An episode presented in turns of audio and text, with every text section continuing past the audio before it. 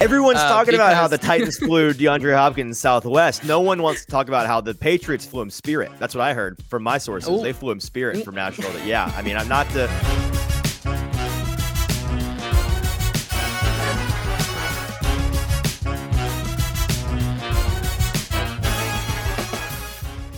Welcome into the Hot Read podcast for Monday, June the 19th. I'm your host, Easton Freeze, director of published content here at BroadwaySportsMedia.com. We're also brought to you by the 440 Podcast Network, and you can follow me on Twitter at Easton Freeze.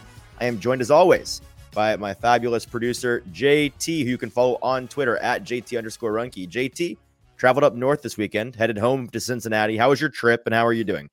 I'm good. Yeah, I literally got back to Nashville about 40 minutes before recording this episode right now on Sunday. So, Just in uh, time. you know, we're, we're we're right back at it. The grind never stops. It was it was good. I hadn't been back to the nasty natty in a in a hot second. the nasty natty. I love that. Uh, but yeah, I went back up for a uh, bourbon tasting, which went great on Saturday. Had a great. How was that? Did we did we have It was find any great. bourbons that was it was it a brand that you were familiar with or did you uh, Uh, it was a try some new of ones? brands. Uh, I've, Okay. I, uh, new and old. So, um, you know, tried a tried a bunch of things that I already knew and I liked, and new things that I hadn't uh, tried. For all you uh, sophisticated bourbon drinkers out there in the audience, got to try a ten year uh, aged uh, Pappy Van Winkle, which, if they are Hmm. listening. Not a not a cheap price for for, I- for a bottle of that. I don't uh, it's gonna it. it's, it's gonna it's gonna run you about three zeros on the end of your um on the end of your uh receipt there for that. So that was That's a hard very pass. nice. Um yeah i had a good time. So tried a And you went with your dad, right? yeah it was with my dad. So it was it was a lot of fun That's a good way to spend Father's Day weekend. And hey, it's Monday, exactly. but a, a belated happy Father's Day to any fathers that might be in the audience. Hope you guys had a great weekend with family and friends. We've got a number of things that have gone on in the past couple of days in the sports world that aren't NFL related, but I feel like bringing up. One of which was the NBA Finals ended, so we finally got the long teased uh, Ja Morant suspension came down from Adam Silver and the NBA. Twenty five games. Do we have an opinion on this? My opinion, i- honestly, is that it's not enough, and it has nothing to do with what Ja did, and has everything to do with the fact that the NBA regular season does not matter, and who cares about the first twenty five games? This, to me, as somebody that is a casual NBA enjoyer, this to me rings like NFL player suspended for four games, but the three preseason games count. Like that's what that's what this sounds like to me. It's like why? Who cares? It's not going to hurt this team. Uh i mean yeah the, the, they played well in the it's a dent playoffs without paycheck. him That's the only thing. Yeah, I It's guess. dent in his paycheck. I just the I mean the only thing I have to add I have two things to add about this. One, Right. uh, it, it was pretty funny because like you said the NBA finals are now over so everybody was patiently waiting and you know with how the finals went it seemed like that was the more exciting thing than the actual NBA finals. I mean, honestly, yeah. By game 3 everybody's like everybody was like all right, let's see what Ja Give us Ja that jaw suspension. What we got? and the and the other thing is I saw that a sports book had a line on the number of games and the over under was 24 and a half. So clap clap it up for Vegas. Hey, what good a line. line. Good line, dude. Speaking of Vegas, I don't know who's betting on that, but did good you line. see? Did you see the headline that some book is offering lines on the Special Olympics now? I did. I, I caught that on Twitter this weekend. I, I didn't read into it. I didn't really What- know what was going on, but I saw what that. are I- they thinking? What are they thinking? First of all, first of all, the Special Olympics, which I'm, I, I mean, I'm not going to lie and say I'm a, a huge watcher of the Special Olympics. I, I, I love I've, what they do. Uh, I dabble, I've but like I'm not a hardcore. with them before. It's a cool. It's a cool program. Uh, what It they is do with great Special Olympics, and. I've I've uh, volunteered with them. But yeah, it- I'm I'm not quite sure what they're what the what they're going to be offering. Um, Unlike the regular Olympics, where it's all about the competition, the spe- Special Olympics also about competition, but it's also about like equal opportunity and giving people a chance to like be in the limelight that otherwise wouldn't be able to to do so in athletics and like you know it th- there are mental and physical disabilities of all types and they do their best to handicap these things like make it an even race but like people are competing against each other with very different disabilities so it's not really an even playing field and we're gonna we're gonna bet on this who who if you are such a degenerate gambler that you, I think that it should be every book puts out lines on the Special Olympics, but it's like a sting operation. And if you try to place a bet, the the police come to your house and they say you're no longer. They just they they bet." advertise like they advertise like so and so player over under 14 and a half points on wheelchair basketball. Like Yes. they, And if you try to you, place a wager, you try jail. to get it, you're done. Bye. Are you familiar with the story in the 90s where the Washington, at the time, Redskins teamed up with the local police to take down like 300 of the the biggest felons? And so th- I, I was reminded of this Oh, on YouTube the yes. other day. Yes, The I- I- Washington I Redskins at the time teamed up with like the FBI, the CIA, and local police to find a, like a list of the 300 most wanted outlaws, felons in the in the area, including apparently two of the top 10 FBI most wanted people at the time. They they gave them all these fake uh, announcements in the mail that was like you won free tickets to the Washington Redskins game or event or whatever. Come and claim your prize like you're a big winner. And like hundreds of them showed up just for it to be a sting operation and get arrested when they showed up to the stadium because criminals are morons. Like that's what they should do with the Special Olympics betting lines. If you try to bet, it's awesome. Congratulations. Please come claim your prize and get in this jail cell. all I That's- have to say is that cents. all the all I have to say is that if I was offered those tickets, I probably wouldn't have even gone anyways. Considering the, the Honestly, team at the time. I mean, at the time, it was a very different team. They actually had something, I guess, to be proud of in terms of a competent franchise. But you're right. Today, you could offer me a the whole year free box in uh, what is it, FedEx Field? At FedEx Field, and I'd just be like, double it, give it to the next guy. I'm I'm good. I'm all right. Uh, elsewhere in the sports world, college baseball World Series is underway in Omaha. Very exciting time of year. Are you do you, you're a big MLB guy? Do you pay much attention to college World Series? not re- I've, I'm just not a huge college sports person. Like college football has never been my thing. I've. I've never Yeah, been a with you. huge college. Um, I just don't have a team. Like I went to Me neither. I, my my parents went to very small schools. I had no team pride there. Uh, I went to a team that I went to a school that didn't Belmont, have a- baby. Belmont How about Belmont has, football? Woo! has a has a decent basketball program, but basketball. nothing to write home about. Um, yeah, I just never had a team. So, um, with but however, uh, I was um, and will always support Oral Roberts in all of their tourney endeavors, albeit Sure. whatever sport, because they're just with you. electric.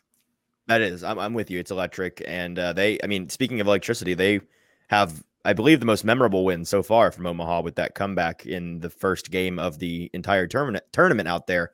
Um, not great for another team that is a little bit closer to home, and I'm sure has many fans in our audience. Tennessee baseball took the L to LSU the other night, uh, six to three, I believe. Apparently, LSU's starting pitcher is like the number one college prospect by a country mile. Apparently, he's a stud and he just lays waste to anybody and everybody that he plays. So, not a whole lot, I guess, you can do about that. It is double elimination. So, Tennessee not dead, but not a great start. And uh, Yeah, I don't know if you play have paid- tomorrow morning. So by the time some of Who you are listening to who do they this, play? will they'll play Stanford. So by the time Hmm. some of the some of our okay. listeners um, they may know the listen result. to yeah. this, they might know the result. So uh, well, and, and here's the thing: Have you been paying attention to the Jello shot challenge on on Twitter? I have you, not. Have you seen? Have you I've- seen it? I've- Have you? Are you no, familiar with this at all? no. Okay, so there's a there's a bar out in Omaha. I'm assuming it's it's a local bar that does this Jello shot challenge where they they make Jello shots in the color or flavor of the primary color of each of the participants in the World Series, and then they keep a running tally on a whiteboard of how many have been ordered for each team, and it's like a you know it's like what whose fan base can show out the most. LSU at last check had like I don't even know like three thousand Jello shots ordered, and Tennessee had like 700 or something. So apparently people have charted these things. I think this bar's been doing this for years. Apparently the Jello shot challenge roughly correlates to on-field success. So if we're going based off of the Jello shots, I, I don't love Tennessee's chances. I do love LSU's because LSU fans apparently have flooded Omaha this weekend. I mean, follow the Jello metrics, I guess. You know, if you're looking to place Jello a bet this metrics. I like that. Yeah. um, Advanced Jell- Jello metrics. Um, let's let's move on to two more things before we talk actual football.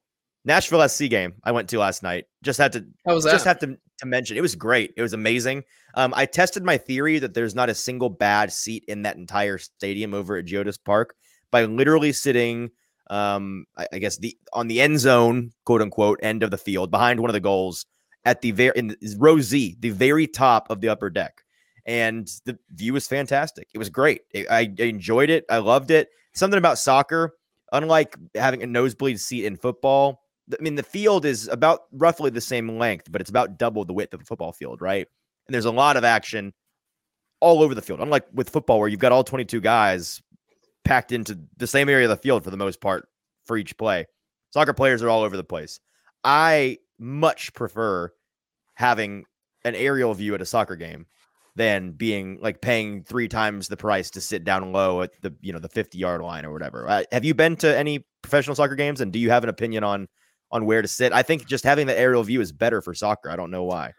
I mean, yeah, because I think it's it's easier to see the the flow of the game. I think the same argument is that I actually enjoy, um, like when I go to Nashville Predator games or something, I'll I'll sit in the Yeah. 300s or like on the two that 200 level. I like to see the whole ice rather than just be right up on the glass. So, you know, that's a fun experience and all. But if for someone who like you want to watch the plays unfold, you want to see how they're how they're uh, playing their offense, how they're defending. That's something that's Sure. kind of more interesting, especially with soccer and hockey because it's always fluid and moving. I, I, yeah, I agree. I have not been to uh, Geodis Park yet, but I, Oh, we I, Um, you got I got to get you out there. It's such a great yeah. time. It's awesome. it sounds like it's a great time. It is, and I, I mean, I'll, I'll say this: um, if the tickets were all the same, like price, then that'd be a different discussion. But just bang for your buck. If you're going to spend four hundred dollars on a ticket to sit like on the fifth row, or forty bucks on a nosebleed ticket at a soccer game, man, I I know my answer. That's that is a much better uh, value deal, I believe. As far as the actual game, Hani Mukhtar is a monster. Um, he is the reigning MLS MVP right now. I don't know what the odds are. Actually, sounds like he's um, going to be the two time as it's it's- gone it sounds season. like at this rate, he's is very very likely to be the two time back to back MLS MVP. Dude, he if this team didn't have him, they'd be so they'd be so mid at, at best. They'd be so mid. Their offense really wouldn't exist. He had a hat trick last night. I believe it was his fourth in his career, second this season. Um, he had a fourth goal on his foot that he just totally missed. And in his press conference after the game, the first thing that he wanted to talk about was to apologize to his teammate. He's like, I, I cost Shaq Moore an assist on that one. I should have buried that. To- total mistake on my part. And we're like, dude, you had a hat. Relax. You guys won. You had a hat trick. Um, but he he's a monster, dude. It was awesome. It was against um, I forget the actual. It's the St. Louis team. I think they're C- City or something. Ci- St. Louis City. I don't know the actual name of their team. MLS naming conventions are weird. Um, but they are now, I believe, second in the East to to your hometown team. Uh, is it is it Cincy SC? Do you know the name of it? Is it F- FC, FC Cincy? Cincinnati? FC yeah, Cincy? I, I've okay. been I've been once their new stadium, and I used to go when they were just a young budding team. So, um, Well, apparently Nashville SC hosting FC Cincy July fifteenth. So it could be Sounds- a, a sounds a like it's heavyweight gonna bout. be. Maybe you sounds to like I know where I'm gonna be on yeah. uh, July 15th. I guess. The last thing in sports that I want to talk about is the U.S. Open going on this weekend, and really just an excuse to mention Rickie Fowler. How about Rickie Fowler? My favorite thing in sports this weekend: Rickie Fowler coming back from the dead. Um, I don't, we don't. I mean, you, y'all will know who won because you're listening to this on Monday, um, right? As we're recording, he's probably about to tee off here any minute, and the final group, including uh, Rickie Fowler, Rory McIlroy, Wyndham Clark, a number. Uh, Scottie Scheffler was in the mix last I checked. Um, I'm certainly going to spend my evening of Father's Day watching the end of the U.S. Open with my dad. You know, most golf tournaments are you know a daytime during the weekend deal. They you know they'll wrap up around sunset, like five six in the afternoon. This one's so different because not only is it in June where we've got the longest days of the year, but it's at LACC, LA Country Club on the West Coast. So it's been so strange. The the the actual final groups this weekend have been going off and playing like 6 p.m. to 9 p.m. It's been prime time golf. It's been so strange, but it's really nice, honestly. I've actually, um, but- in I I don't watch a lot of golf, but right. I mean, we were at the bourbon tasting, and afterwards, after we had our four select, the the the person who was doing it has this whole like seven shelves of just all bourbon. It was like, all right, go crazy on this. Go go Okay. go from there. So then we sat on the patio and watched the whole last of the round from like four o'clock to like nine. We were just down the back. Of course, I, I had my I had my um bourbon and then he said that he had a uh, keg of summer shandy he was looking to replace and I said say less. I love I love my bourbon but say less. I'll I'll, I'll Okay. finish that for you. So I had Sure. I had a good time watching some golf for once. Uh you know sure. drinking And Rickie summer Fowler's shandy. electric, man. It's it's so good to see him resurrect his career. And again, we don't we don't know how it ended. Maybe he won. Maybe he finished um, in third or fourth or fifth or something like that. But very exciting. All right, let's talk about I just have to say about that Oh quick. no, go ahead. The one more thing. I apparently learned that now I haven't really been paying attention. I just drank and watched golf and because it was on and that's Sure. all I did. This this this course, I guess, that they that they play at.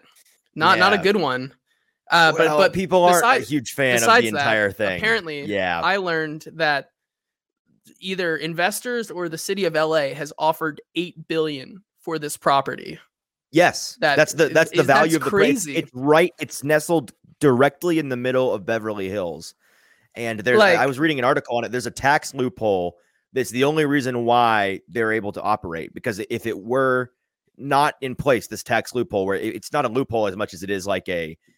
Back in the 90s, they froze the tax rate for that property because the country club operates as a not for profit instead of a profitable company they get the tax rate from like the 90s whereas now because that land is valued at like 8 billion dollars their annual tax rate would be if they were a for-profit company like 700 million dollars a year it, it would That's be it- they would they That's would fold insane. um, but yeah, the course is not playing nearly as hard as folks want it to, and apparently the crowds have been really lame because this. I mean, LA is America's most soulless city, in my opinion, and of course they would put on the most soulless U.S. Open because they apparently have more than half of their tickets going to corporate folks. Like it's very Super Bowl-y. The, the actual fans, the general admission folks that make the atmosphere, the atmosphere at a golf tournament, there's like nine thousand of them a day, which is pathetic by U.S. Open and golf major uh, standards. So not not great in that respect. Um, it, the U.S. Open won't be coming back to LACC until 2039. Not sure why we're assigning venues for the late 2030s already, but we are. And uh, so I guess we won't have to deal with that until You might have to change that. Who knows? You and I will be California might knocking be in on the 40 years old, and Yeah. sure, yeah, well, yeah, the whole the whole California could be in the, the whole city may be by that time, by and they might they might have to uh, change it. They might in 2035 be like, "Hold on, guys, we forgot that we scheduled oh, course doesn't LACC. exist anymore. it doesn't exist. Let's uh, it's All right, let's talk about football. Uh, we got a couple of topics today, and again, it's kind of a Father's Day episode. Not to say we're phoning it in here, but we're not we're not doing a deep dive of any kind. We'll we'll start with um, some more structured offseason episodes on Friday of this week. But a couple of things I want to mention before we get out of here. In the warm up today, I want to dial in on this Warren Sharp tweet from earlier last week, and it, it was it was an interesting concept that he was kind of playing around with what the 2022 standings would be if games ended after three quarters. And the Tennessee Titans would have been the AFC three seed with a record of 11, 4, and 2. And he goes on to elaborate, and this is verbatim the Titans were by far the team hurt most by fourth quarters in 2022. They led in 11 games through three quarters, sixth most in the NFL. That would have been good enough for the AFC South crown and the AFC three seed. AFC South crown very comfortably, by the way. Instead, they had a negative 54 point margin in the fourth quarter, and they went seven and 10. Really, really bad. And um, I, I quote tweeted this with a, a picture of uh, Todd Downing because that's, I mean, ultimately, there's a there's a million things you can attribute to why the Titans were so bad in the fourth quarter. There are two main ones that I'd say make up 85% of the blame. One you can't control, and one you can. One was health and the fact that they just they were losing guys in games all the time and losing a lot of star players. And the other is Todd Downing and the offensive coaching staff's inability to adjust at all throughout the course of a game. And they, they got schooled at the end of games because their opponent, oftentimes, the Doug Pedersons of the world, would make adjustments like good NFL coaches do eh, on the offensive side of the ball, and the uh, the Titans offensive coaching staff could not. This stat's pretty crazy. Sharp goes on to talk about how the Titans recorded a negative 0.27 EPA per play in the fourth quarter. That ranked dead last in the NFL by far last year. It was so bad that in the last 22 years since the year 2000, only one team was worse in the fourth quarter, and it was the 06 Raiders led by Aaron Brooks and Andrew Walter. Bonus points if you know who either of those people are. So, um, really, truly historically bad fourth quarter performance in 2022 from the Titans.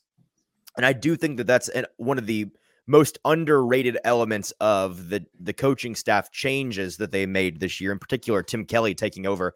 We don't yet know whether Tim Kelly is going to be dramatically uh, better than Todd Downing was.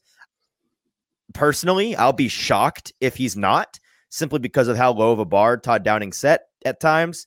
But I, I will say, in terms of track record, Tim Kelly, at the very least, has a a storied and solid history as a play caller of being able to adjust in a game at at very at, at the very least a league average level. So I don't think this kind of thing, end of game collapses like this, are going to be a big deal. JT, I, I don't know if you remember, but we spent a lot of the season last year talking about how wow, this team looks like a juggernaut on the first drive every single game. They are a touchdown machine on the first drive every single game, and it literally goes downhill precipitously from there.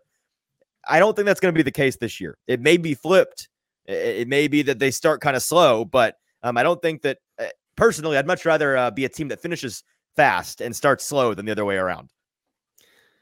I mean, yeah, or they could just, you know, keep the momentum the entire time. Sure, you know, sure, that's the ideal. Yeah, I know, hundred percent. That is that is, you know, you want to be, um, you know, as a, I believe this is my belief as an offensive play caller, you kind of want to be, um, having an array of things that you can use and switch up all the time during a game.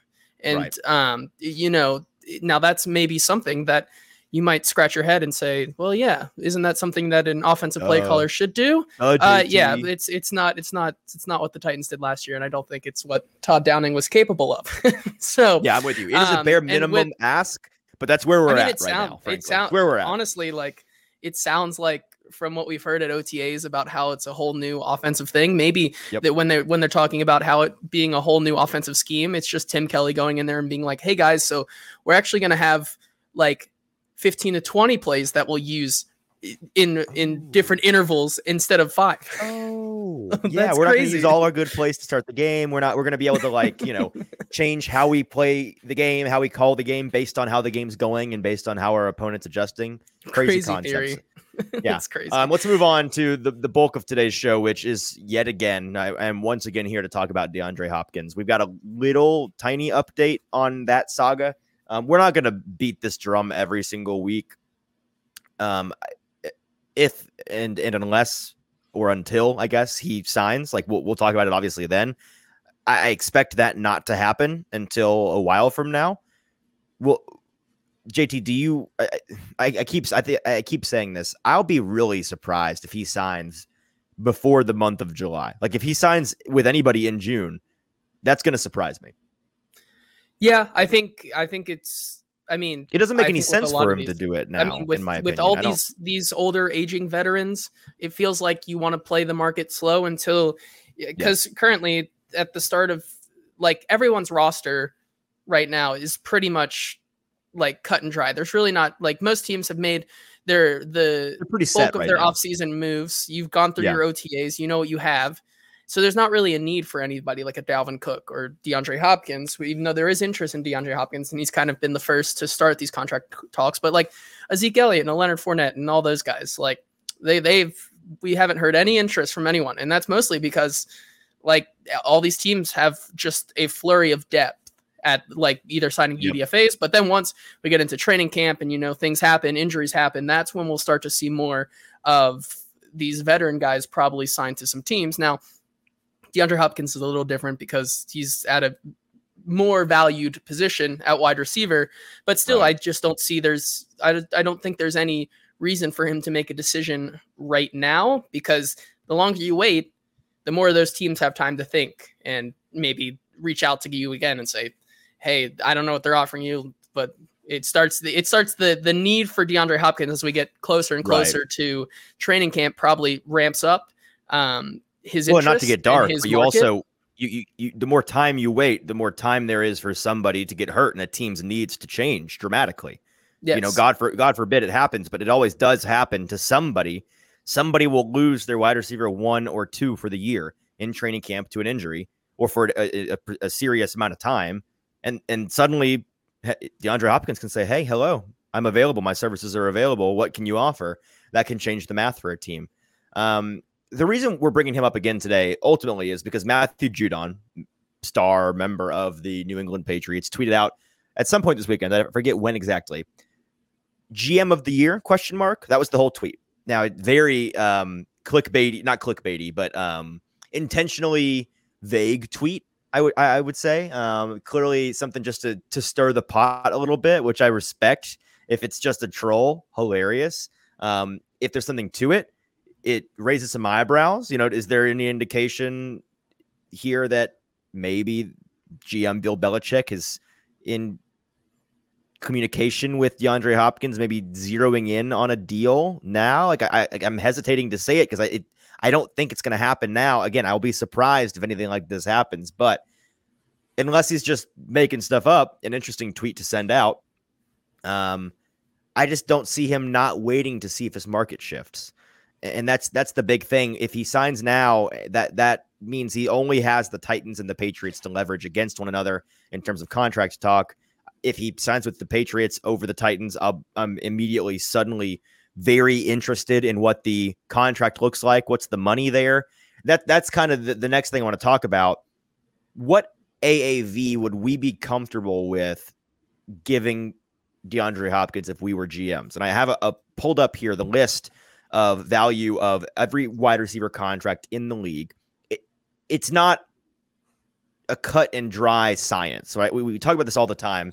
The actual AAV of a contract is oftentimes the least interesting or least indicative of what the contract actually is in, in terms of numbers to look at. You you much more should be interested in um, signing bonus. You should be interested in years and any any um, any void years tacked onto the end.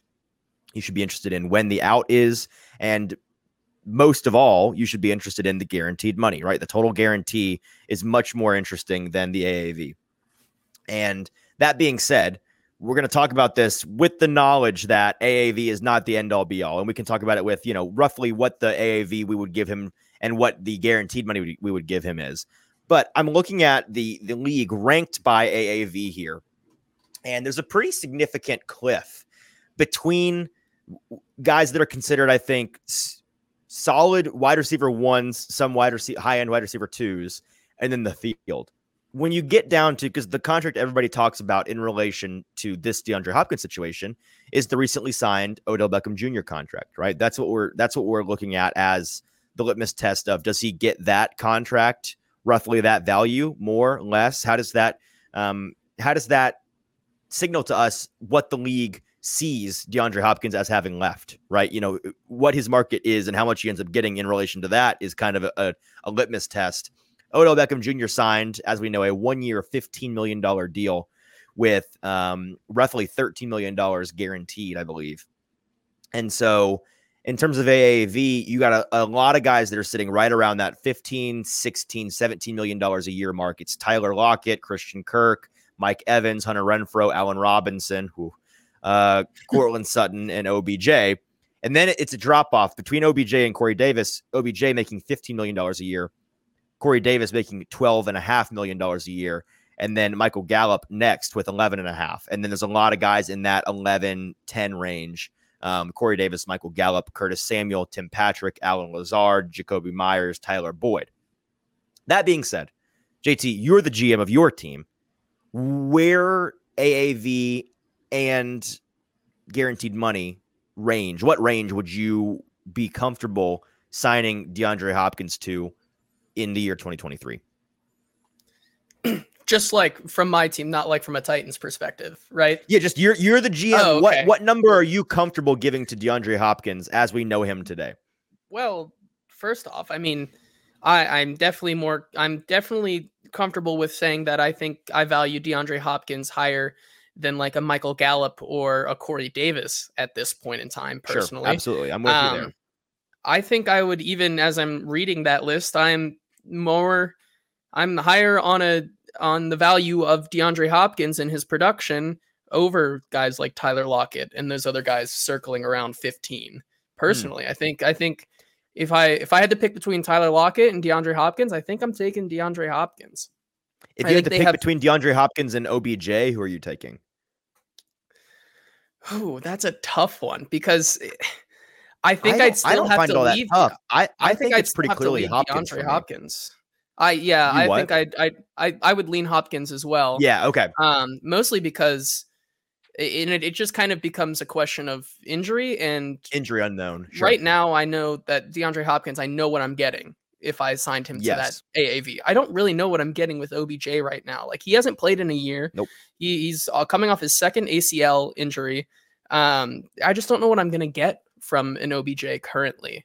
Um, whereas I know that I when what I'm getting with DeAndre Hopkins is probably the same production as an OBJ, but uh, built in already the risk that I know of to be like two or three games are probably not going to be played by DeAndre Hopkins this year.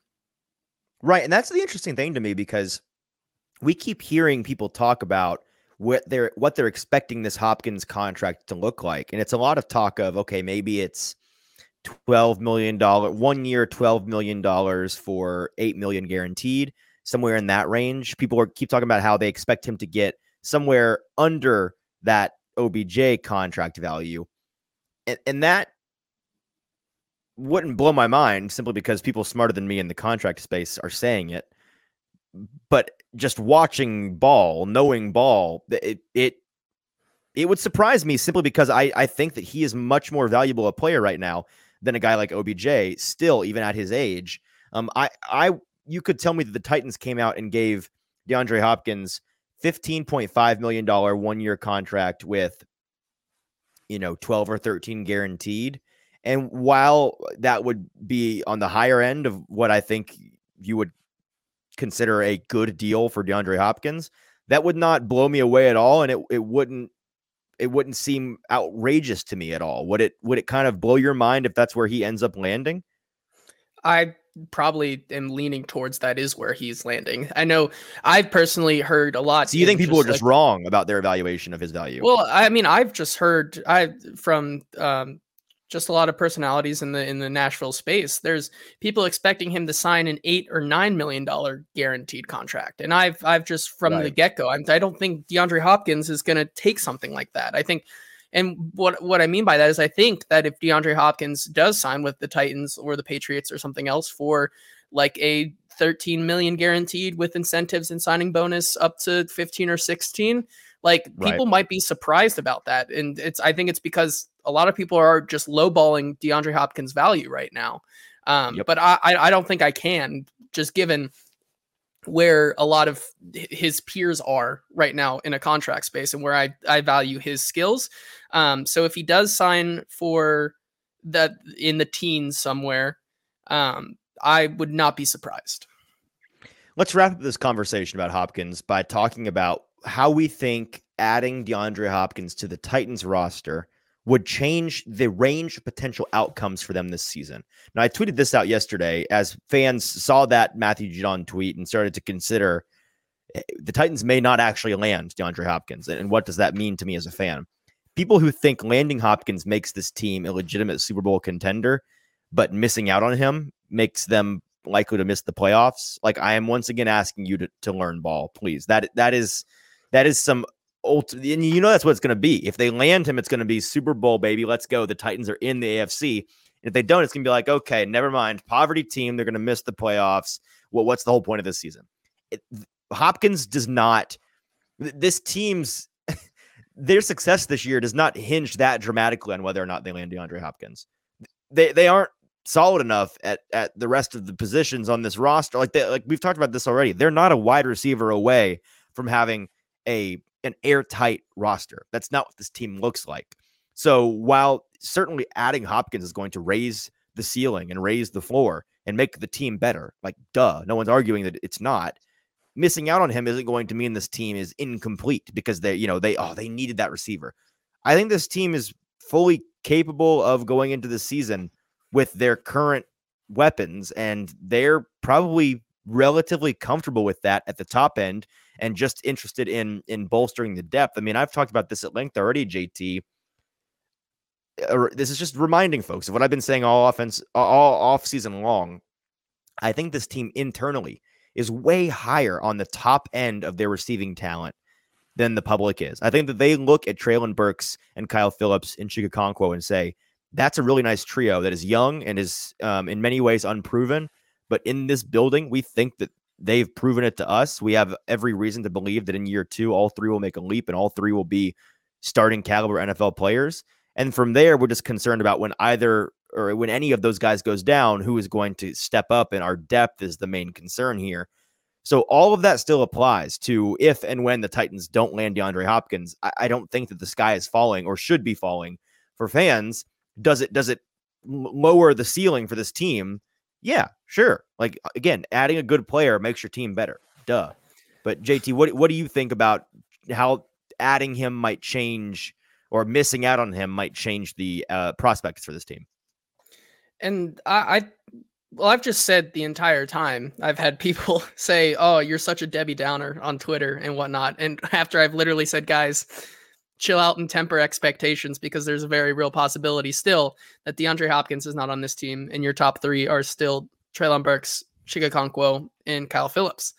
And it's kind of yep. just like if, if he does go to the Patriots or somewhere else, it's just going to be like this wave of depression and like like hope lost that I feel like is going to get Titans blown out of one chance is gone. Exactly right. And I just wash. I mean, I I I agree with you. I I don't I don't think it's the end of the world if DeAndre Hopkins um doesn't come to to the Titans. I think the first half of that coin um is true that if DeAndre Hopkins does um, come to the Titans, it, it propels this this wide receiver corps into maybe a top 15 like the edge of 15 uh, like room in the in the that's the ceiling in there. the league yeah, I'm with i you. think that's the ceiling yeah. if, if you get deandre At Hopkins. league average potentially above league average right um and that's a huge that's a huge uh piece that can help them on a super bowl run so i sure. think they they they have those aspirations of um like if we get DeAndre Hopkins, the sky's the limit. But if we don't, we still think we can be a really good competitive team. So here's how it, it actually impacts their their ceiling and floor, in my opinion. I think without DeAndre Hopkins, this team is a playoff contender and a team that is going to compete for and and potentially get a, a spot in the playoffs. And then, as I've always said, in the NFL, the beauty of the league is you get into the playoffs and everybody has a chance. That's how it works.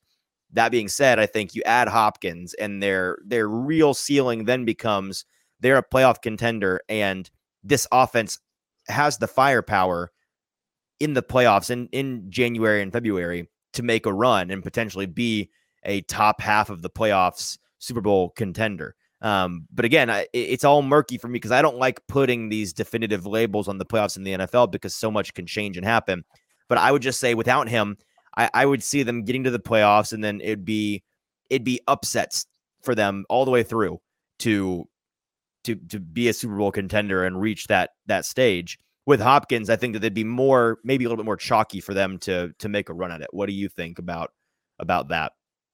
I agree. Yeah, I, I think it's it's hard to say. That's why um their ceiling is the sky's the limit because like right. you said in the playoffs everything changes. Um he's he, if he comes, he's just going to add another possible uh, offensive weapon that is going to make this team compete with the the jag with the Jaguars and the uh, upper echelon teams of the league. If not, right. I think they still are really competitive. People just seem to forget that mm-hmm. It, they were a Ryan Tannehill being somewhat healthy away from winning two or three more games last year.